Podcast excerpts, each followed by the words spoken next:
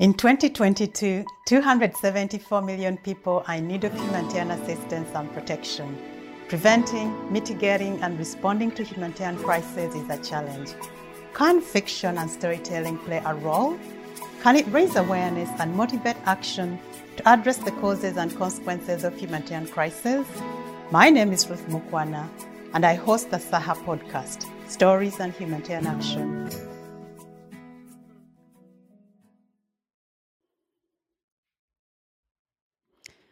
Welcome to the Saha podcast, Stories and Humanitarian Action. I have a great guest for you today. Before I introduce her, I'd like to ask you to subscribe to my YouTube channel. And if you enjoy today's conversation, like, comment, and share it. My guest today is April Pham, the Senior Gender Advisor with the United Nations Office for the Coordination of Humanitarian Affairs. Welcome, April, to the show today. Thanks, Ruth. Pleasure to be here. Yeah, I know we've been trying to do this for quite some time, so I'm excited that we've been able to find the time. Yes, we're both very busy. Um, so I, I am full of admiration for you that with your very busy schedule, you can still manage to, to put all of this uh, podcasts into uh, action. Yeah, you know, it's a passion of mine, and I kind of feel I just have to find the time to do it. Um, so tell me about yourself. What do you do? Tell me about your job. What does a typical day look like for you? So um, I come from a refugee background. Uh, was born in Vietnam, and um, came to Australia as a refugee in one of the um, earliest uh, boat uh, boat people to uh, to leave uh, Vietnam uh, during the war, and um, so that experience I think really shapes who I am and and the values that I um, you know bring forward to the world. Um, I am Australian um, in terms of my citizenship, but currently living in New York. Um, and I guess my typical day uh, is I get up, I have a fantastic cup of coffee made by my partner. And uh, this is around nice. 6.30. I scroll through Twitter. This is my daily routine just to check, you know, what's happening in the world. Um, and, you know, and then I take it from there. And then I, you know, really get into the workday very early from seven in the morning reviewing documents, um, checking what the trends and issues are.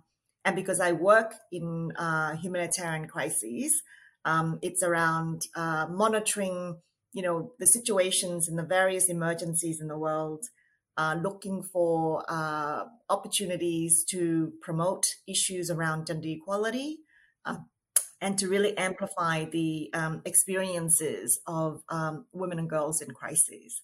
So I guess um, that leads me to um, the point about what I do for work, which is I'm a senior gender advisor.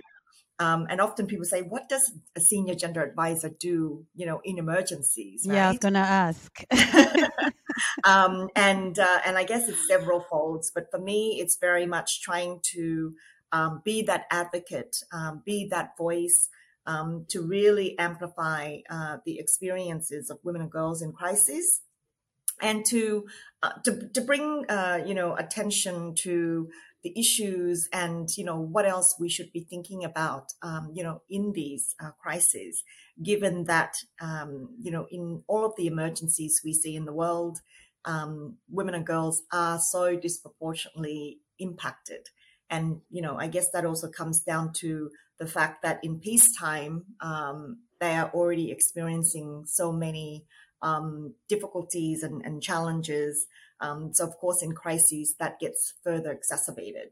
So, what can we do, you know, as people who work in these spaces to bring more attention to their experiences uh, and and also their leadership? You know, what is it that communities and in particular women are doing to address some of the needs and the issues that they're experiencing? Right, and um, and maybe as actually as I'm thinking about um, speaking to you, I normally ask this general question like, what are the key humanitarian challenges? What are the key consequences of humanitarian challenges. But I wonder if we can just really zoom in on women and girls, you know, especially given that you're, you know, you're the senior gender advisor for OCHA. But just talk to me about like what are some of the key challenges for women and girls facing a humanitarian crisis? Mm-hmm. Um, and and thanks for for the question, Ruth. Um, I guess I'm still quite concerned about um, you know the lack of just basic needs um, you know for women and girls. And you know a primary example is women's access or women and girls access to hygiene materials. Now it's 2022, and I find it a little bit concerning that we're still talking about, you know, women and girls having access to something as basic and fundamental, you know, as um, sanitary materials. Um, and of course, many of us take this for granted, but in an emergency, um, and in many of the places that we work in, uh, when people are fleeing without any resources, um, the lack of these materials can really hinder the participation of women and girls in just daily lives. Um, and to give you an example, you know, I was in um, Ethiopia on a support mission. And when I talked to women and girls that were in displacement camps, and when I talked to the local service providers about, you know, what are the, you know, what's the most urgent pressing need that you have at the moment? And two critical issues arose. Um, and this resonates not only in Ethiopia, in many different places. But firstly, this issue of the lack of hygiene materials was a big impediment. You know, women would say that they spend days in their um, shelters or in their tents when they are menstruating because they don't have materials and they're too embarrassed to go outside in, in case they leak. Um, you know, girls would say, you know, with a lot of embarrassment that they don't go to school when they have their period. So that's, you know, three to five days that girls are missing uh, from going uh, to school because they don't have access to these very basic things. Um, and I think, you know, that's to do with the, the lack of priority that we give to uh, women and girls' needs. Um, and if there is any, um, if there's anything to be sacrificed in terms of services or products, this is the first thing that um, you know is omitted from say a, a, kit that goes to a family. Um, so i do think that you know it's it's quite alarming that we're still talking about this issue. And then the second i think most urgent issue is the is around gender-based violence and in particular sexual violence. We see this a lot in emergencies because in reality you know across the world it's still one in three women who are experiencing or who have experienced some form of violence in their lives. And so, you know, when you go into a crisis situation, this is further compounded. Um, we see this situation at the moment in Haiti, uh, for example, where gang violence, um, you know, uh, is is further exacerbating women and girls' exposure to sexual violence where sexual violence is being used um, as a strategy to punish rival gangs, um, you know, where sexual violence um, is used as a way to control women. And also women engage in, um, you know, sexual relationships with people who are wielding power because that's their means to survive. Um, so just to, to, to, to give one example, but you know, gang violence and and um, gang sexual violence is a very extreme end. We also have um, you know violence that women and girls are experiencing every day in a displaced setting. You know, when they're walking from you know their campsite to the latrines. Um, you know, when they're walking to seek water or food, and especially now with drought and with you know climate events further uh, making those situations worse, um, women and girls are finding that they're having to walk even longer distances, which means that they're exposed to banditry, violence, um, and many forms of uh, gender-based violence as well.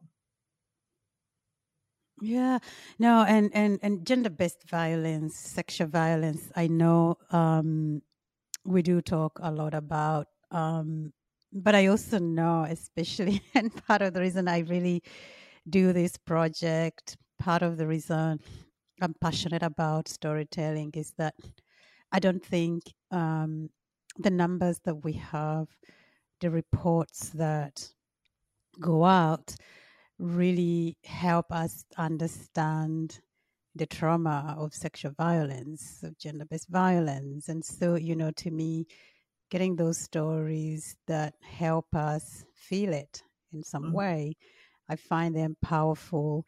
But going back to this question of, of hygiene, and it is always on my mind, and and you know, of course, number one, I am a woman, but and and my own experience is nothing in comparison. But I often find like I just came back from Pakistan and had to be on the road for hours and hours, and I was in my period.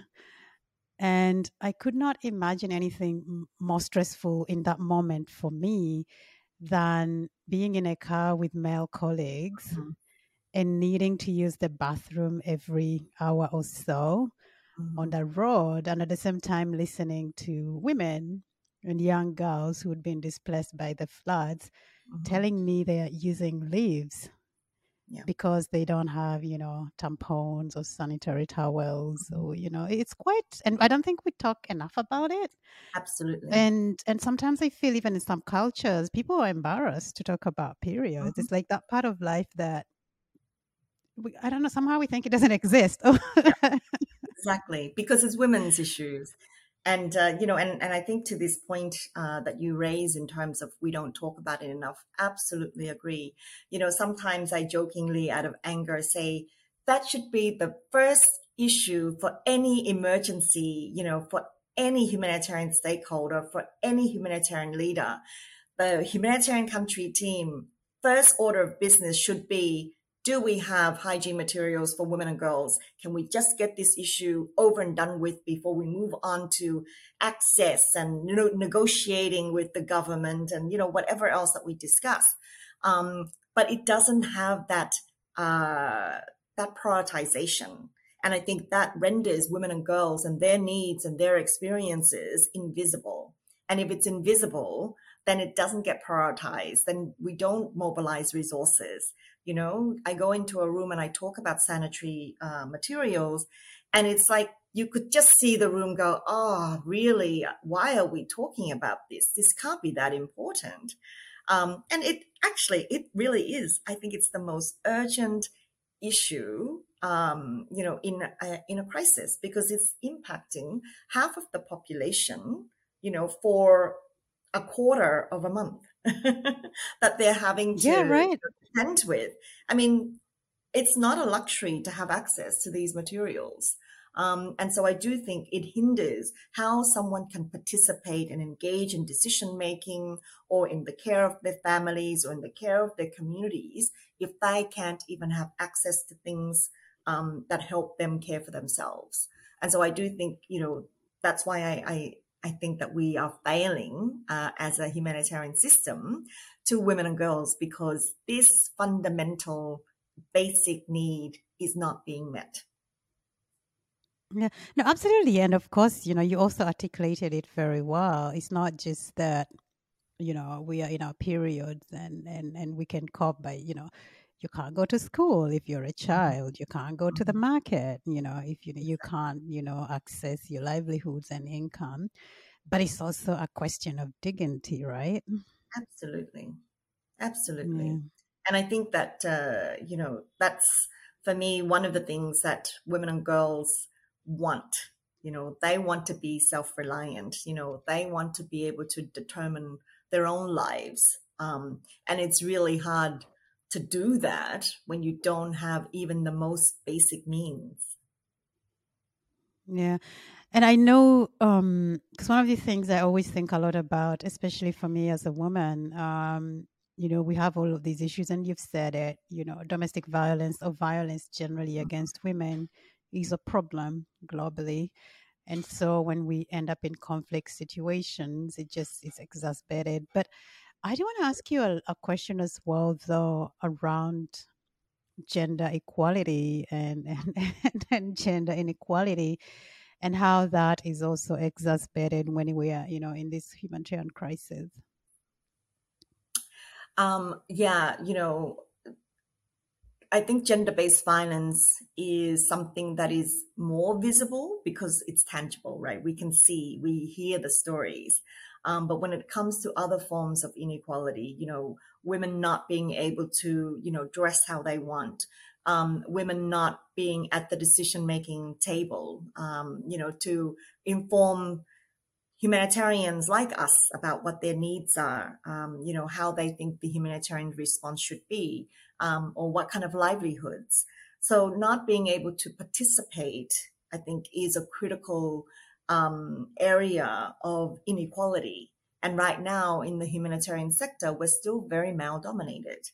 Um, and so, when you're so male dominated, um, there are, you know, locations that we work in um, or that I visited where, you know, it's mostly men.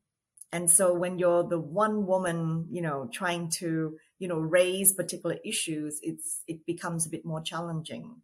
So I think, you know, when we talk about gender, um, you know, inequalities, it's around trying to give visibility to some of those um, different experiences, you know, of both men and women and what their needs are. And I guess that's what we try to do, or what I try to do in the humanitarian space is to really foster better gender analysis, you know, so that we can understand all of these different dimensions, you know, how are different groups of women uh, impacted? And it's actually worse for women and girls with disabilities um, because they aren't able to access services because of restricted mobility. Um, you know, adolescent girls, again, you know, very much missing from decision making because they fall, you know, between being an adult, uh, having responsibilities, um, you know, and being considered a child. But in many contexts, uh, child marriage um, is an experience for many girls who are between 13 and 18. And so, you know, being forced to grow up, you know, being forced to be an adult, being forced to have children um, way before you're ready, um, I think is a is a huge burden, um, you know, on on women and girls. Um, and I think, you know, when it comes to um, some of these broader issues, they don't get enough um, attention. You know, this gender dimension, you know, how women and girls are having particular experiences. And back to the issue of the menstrual hygiene. This is a totally, um, you know, gendered issue. You know, it is around women's access to resources. Um, and we're, we're just really failing on that. Yeah. No, and I mean, you're also touching upon diversity, I guess, and, and, and why it is important. I just know that I just had this experience just recently when I was in this um, room fell, uh, full of uh, male colleagues and decision makers talking about maternal health mm-hmm. and and just trying to in my mind wrap my head around you know how it is that for such an important discussion where women really should have you know the, the, most input and and then what we miss right um by not having the right analysis by not having the right solutions and mm-hmm. suddenly um yeah and having those different you know perspectives right uh, i remember mm-hmm. once uh, you know working uh, in in a setting where uh, one colleague said to you know was telling me this story of not having um, a, a female toilet because it was all the team was all men before she turned up. Um, and when she said, you know, I think we need a trash bin in the bathroom, the, the, shared bathroom, they all were so perplexed as to, I don't understand why you would need a trash bin in there. and, you know, she had to explain um, and then they all went, oh my goodness, they just didn't see it because that was not their lived experience. You know, so I think um, to to your point about why diversity and different perspectives at a decision making uh, level is so critical because it brings in these different dimensions that you know perhaps others don't see and whether that's you know because yeah. of your gender because of your um, you know role in society because of your age um, so many different factors yeah. And what can we do to improve this? If you had to choose one, two things that we can do to change the lives of millions of women and girls caught up in humanitarian crisis, what would that be for you? You know, I, I can't reduce it to any one thing. There's like so many things we need to do. Um, but I think, firstly, it's listening and taking action because I think, you know, often I, am t- so tired of this rhetoric of, you know, we need to listen to women or we need to listen to the affected, you know, communities. No, we don't need to just listen. We actually need to do a lot more. Communities don't want you to just listen to them, right? Women want you to listen to the experiences and then use that to shape policy, to shape programs, to make sure it's funded, to make sure they get, you know, their sanitary materials. They do not want you to listen, go away and do nothing. And I think, you know, so for me, it's, it goes beyond listening. It's about um, responding, you know, so how do we actively listen to uh, women and girls and respond to their needs in a way that is meaningful? And when I say meaningful, it's about trying to engage them and to bring them to the decision making table because women and girls, you know, are not just, you know, victims, are not just experiencing inequalities, but they are, you know, survivors. Uh, they are agents of change. You know, they are leaders in their communities, formal or informal. Um, and we need to be leveraging that so much more. So I think, you know, for me, you know, listening, responding, um, and promoting that leadership. Right. And I guess to me also you're touching upon, you know, giving women and girls voices and and uh, I mean this is one of the things I'm really really obsessed with as you know mm. um, the power of agency um, and making sure that to the you know to the, to the the most that we can that actually people can have the space to tell their stories the way they want to tell them. Mm-hmm. Yeah. And I think, you know, for me, giving space to people to tell their stories and allow those stories to inform our action. Because uh, I think, you know, bringing people to an event to speak so that we can listen is not enough. Um, and I feel that, you know, we do that a lot in our sector. And sometimes I feel like communities should be pushing back and saying, actually, no, I'm not going to come and tell you what my needs are anymore. You know what they are. You need to now just take action. Um, yeah, no, I agree with you. But at the same time, I want to push back on this a little bit um, in a sense that I feel, yes, we do bring people affected by crisis, you know, women, refugees, internally displaced men, children but I tend to feel like we bring them to help us with a narrative that is in many ways already predetermined. And so often I wonder is this what this person wants to talk about mm-hmm. right yeah. now? Is this the only part of their story that they mm-hmm. want to tell to the Security Council? Because I often find, like, yeah, we can talk about the need for hygiene products or food or water, but sometimes I wonder is this what this person wants to talk about? Mm-hmm. And is yeah. this the only aspect? Like, has their life just come down to these needs? Abs- absolutely. And it's very interesting you say that. Um, and this is where I have, you know, um, a challenge with doing humanitarian work because I think, you know, we're so siloed or a little bit narrow in the way that we think about humanitarian action.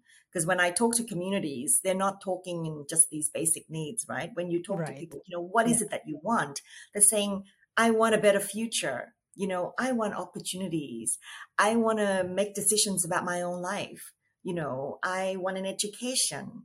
Uh, I want to learn new skills, you know. And so whether you put that in the bucket of development or in the bucket of humanitarian action, that's for you. But for the for the person having those experiences, they're talking in broad terms. You know, what is it that they want, you know, in life? And that's, you know, peace, security, and opportunities, um, and rights. Because that's, you know, often people say, yeah, I, I just want the right to live with, you know, dignity and, and the right to yeah. have freedom of movement. Um, yeah. Yeah. No, and this I think is a good moment to segue into a little bit of storytelling Um, and so, you know, of course, in the, the podcast, in this conversation, I like to talk about humanitarian challenges, but I also like to talk about stories, your own personal stories, um, stories of people you've met along the way in your career, but also a book set in a humanitarian crisis that has impacted you or that you've thought a lot about. Mm-hmm. Um, so, do you have any story, any book set in a humanitarian crisis that you know has stayed with you and mm-hmm. what would that book be i am profoundly affected by a book called a fine balance um, by rohinton um, mistry and this was a book written i think in the in the mid 90s um, and you know set in uh, the 70s in you know political turmoil um, in India. And it centers around, you know, four characters, you know, living and trying to survive in, in their uh, slums, uh, you know, in, in India, and all of the, um, you know, experiences and, and challenges that they, they have.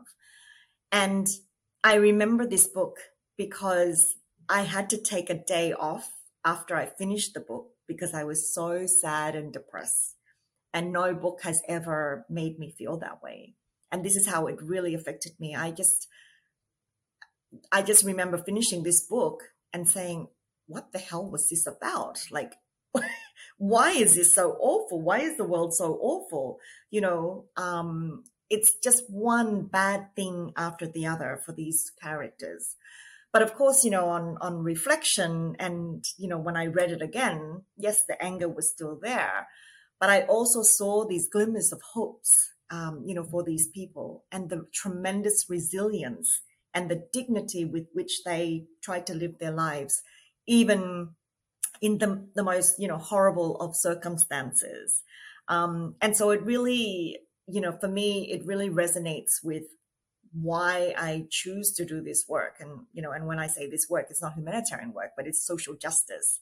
Um, because I started my career, you know, working with uh, young people as a youth worker, mm-hmm. uh, you know, working with young people who've been in detention centers, um, you know, who have had a criminal uh, record, who were homeless, who were on drugs. Um, so really seeing the, you know, the systemic um, issues all the structures in society that have led to you know young people being so downtro- uh, downtrodden.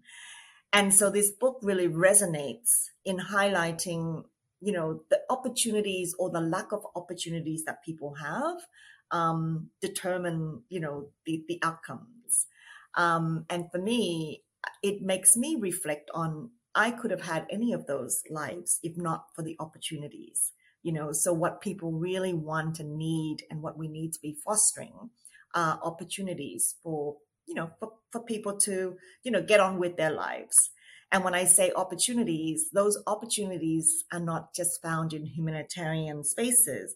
Actually those opportunities are connected to development work are connected to peace and security. You know how do we work and engage with you know, governments and societies in a way that helps economic development, you know, helps communities to uh, to to to have um, you know possibilities of you know education and, and livelihoods um, you know and growth for themselves. And so you know I, I constantly think about this book because of the interplay or I guess this balance between tragedy you know and hope you know that there is mm-hmm. always hope and dignity um, even in these terrible um, circumstances and what what redeems these situations for me are the people and the connections people have with each other and so these four characters found each other and remained connected um, and mm-hmm. you know, one of the things that really stood out um, when I was reading it again uh, a couple of months ago was there's a scene where um, so basically they're all tailors, right? And they live in this you know mm-hmm. little house, and um, after they make the the clothes for you know uh, whoever is delivering the work, they keep the leftover fabrics. And Dina, the main character, is weaving a, quilt from all of these little pieces mm-hmm. of fabric. But actually, uh, in one of the scenes, they're going, oh, that piece of fabric, oh, that was the day that, you know, we ate at, you know, that cafe, you know, oh, that fabric mm-hmm. was the day when we got beaten up. So the little pieces of fabric were telling stories and was connecting, mm-hmm. um, you know, all of their life experiences, um, you know, over how, you know, how, however, however long it was. Um, and I think that was just really profound for me because it's, you know, it's really reinforcing that we're all made up of all of these little stories, you know, good and bad. Um, and one of the characters, I can't remember which one right now, but was saying, "Oh, that was a really bad moment that fabric triggers for me." Um, and Dina says, "Yeah, I think we can we can remove that if you like." And he goes, "No, oh. like it wouldn't be it wouldn't be the same if you remove it, right?" So basically, yeah. you know, it just speaks to this resilience that yes, you have to have these, you know negative experiences connected to all of these other positive experiences um, and all of this shape you know who you are so um, yeah so i just really like the book because of you know the stories that it tells about you know people and their hopes and mm-hmm. desires and that everyone clings you know even when they're despairing is clinging to some kind of hope um, and yeah, so rereading it again, you know, gave me at least that. Yeah. so I didn't have to take yeah. a day off work the second time around. Right. No, I, I've read A Fine Balance, but I've read it a long, long time ago. And I think, like you, to me, and I always want to read it again. It's such a big book, too. Mm. But it is that profound sadness. And I remember what really stood out for me is that and this is now from my memory of the story, mm-hmm. but I just remember being impacted by, you know, one bad thing happening to these characters and mm. feeling like they just never got a break. Or even when they got those moments of breaks, they were so momentary. Absolutely. And and that I found extremely heartbreaking. You know. Yes, but tell me, it, I mean, think, mm-hmm. thinking about a fine balance as well. Um, and, and, and, and storytelling and fiction did you is there anything that this book you feel taught you or when you read it or when you think about it um i read the book in the 90s and this was when i was starting my career as a as a youth worker and i think that you know that's also why it's had such an impact on me because I was very much around, um, you know, working as an activist, working around social justice. Um, and the book for me was a, a, stark reminder of, you know, why I do this work. You know, it was affirming um, the, the, the values that I want to bring into the world as as you know we started in, in the conversation. Um, and and for me, it's around yes, you have to be angry. Um, you know, you can't be doing just social justice work if you're not angry. You know, we have to be angry and we have to channel that anger into some kind of action.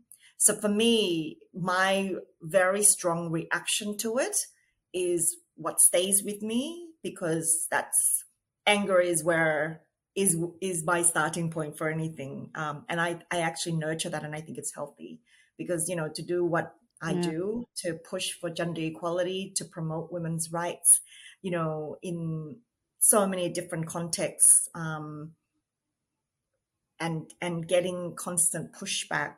Um, you know, every step forward is three, four, you know, three steps backwards.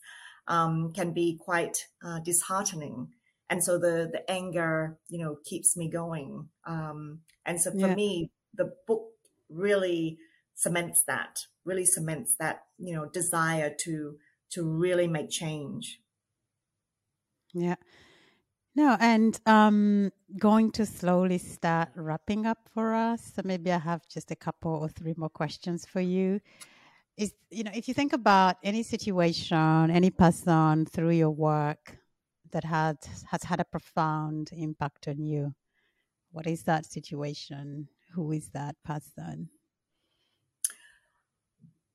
Um, I once worked, actually, uh, one of my first supervisors um, is a very beautiful human being that taught me so much about being open and not judging people. Uh, he was a hippie. He uh, was a youth worker. Um, uh, he was just very, um, I can't find the right word, but he was Christian. And so I think with that, I'm an atheist. So, uh, you know, working with someone who, you know, was very open about, you know, being a person of God at the time was a little bit confronting, you know. Um, but as I worked with this person, he was no longer, you know, somebody who was Christian. He actually displayed in action the values, um, you know, through through his church, basically. So he was kind, he was generous, um, you know, and promoted social justice, and was actually a very progressive person. So that for me was a that challenged me because it taught me or reminded me, I guess, to not judge people because of, you know, a particular religion or a particular label. Um, you know, I had all of these stereotypes about him being a hippie. And then when he said he was Christian, um, and so it was the first time that I had to check myself and my own preconceptions um, and, you know, I constantly go back to him. And, um, you know, when I have moments, uh, you know, where I'm being prejudiced, you know, to remind myself yeah. that, yeah, like, you know, of course, we all, we all have our biases, but it's, you know, this was a prime example of, you know, judging someone and being totally wrong. So, you know, so that's, yeah. that's one person, uh, in, in my life that, uh, you know, that taught me a lot about prejudice and, and bias. Yeah, and thank you for sharing this story and this experience of this beautiful human. I think we all need beautiful humans who inspire us to be better versions of ourselves. And my last question for you, April, is um, you know, is there any action that you can think about if someone, whoever will listen to our conversation, if there was one action that they could take to improve the lives of women and girls caught up in humanitarian crisis, what would that action be for you? Um, I really think going back to the earlier points, um, you know, that we that we've talked about, people need to be making visible the experiences and the voices and the participation of women and girls you know, we need to all yeah. be champions, um, you know, for women and girls and, and their experiences, given that, you know, this is half of the population of the world. So how can we all be much more, you know, stronger, um, you know, in the way that we speak to these issues um, and the way in which we, um, you know, promote the responses to them. So, you know, I was uh, saying earlier that, you know, I think any and every humanitarian should have, you know, menstrual health or menstrual hygiene as the first order of business. Actually, that's if we actually did that, that's a really good start. Good. Thank you. Um, do you have any questions for me? Um, no, uh, but thank you so much for the conversation.